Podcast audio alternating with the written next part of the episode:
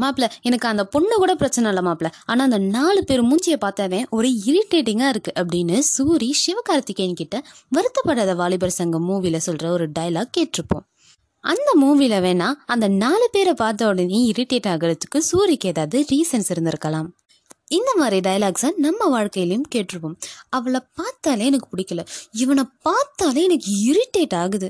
இப்படி காரணமே இல்லாமல் ஒருத்தர் இன்னொருத்தரை வெறுக்கிறதுக்கு பேர் தான் ப்ரெஜிடிஸ் இப்படி இன்னொருத்தர் மேலே ஏற்படுற ப்ரெஜிடிஸை நீங்கள் மனசுக்குள்ளேயே வச்சுக்கிட்டா கூட பரவாயில்ல. அது ரியாக்ஷன்ஸ் எக்ஸ்பிரஷன்ஸ் ஜெஸ்டர்ஸ் மூலியமாலாம் வெளிப்படுத்தி அடுத்தவங்கள ஹர்ட் பண்ணுறது ரொம்பவே தப்பு.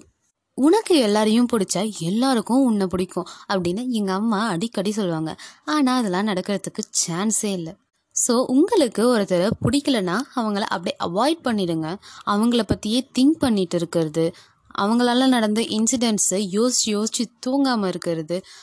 அதெல்லாம் பண்ணால் அவங்க மேலே ஹேட்ரட் இன்னும் ஜாஸ்தியாக தான் டெவலப் ஆகும். நம்மளோட பீஸ் ஆஃப் மைண்டும் டோட்டலாக டெஸ்ட்ராய் ஆகும். ஒருத்தரை காரணமே இல்லாமல் ஹேட் பண்ணுறது ரொம்பவே தப்பு. அதுவும் இல்லாமல் அவங்கள பற்றியும் யோசித்து எனிமிட்டியை டெவலப் பண்ணிக்கிறது அதை விட பெரிய தப்பு.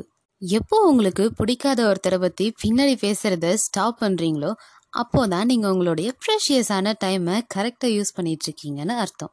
பிடிக்கலையா? ஜஸ்ட் மூவ் ஆன் நீங்கள் கேட்டுட்ருக்கிறது எல்லாம் ஒரு கேள்வி ஞானம் தானே பாஸ் நான் ஞான் Ramesh saying tata bye bye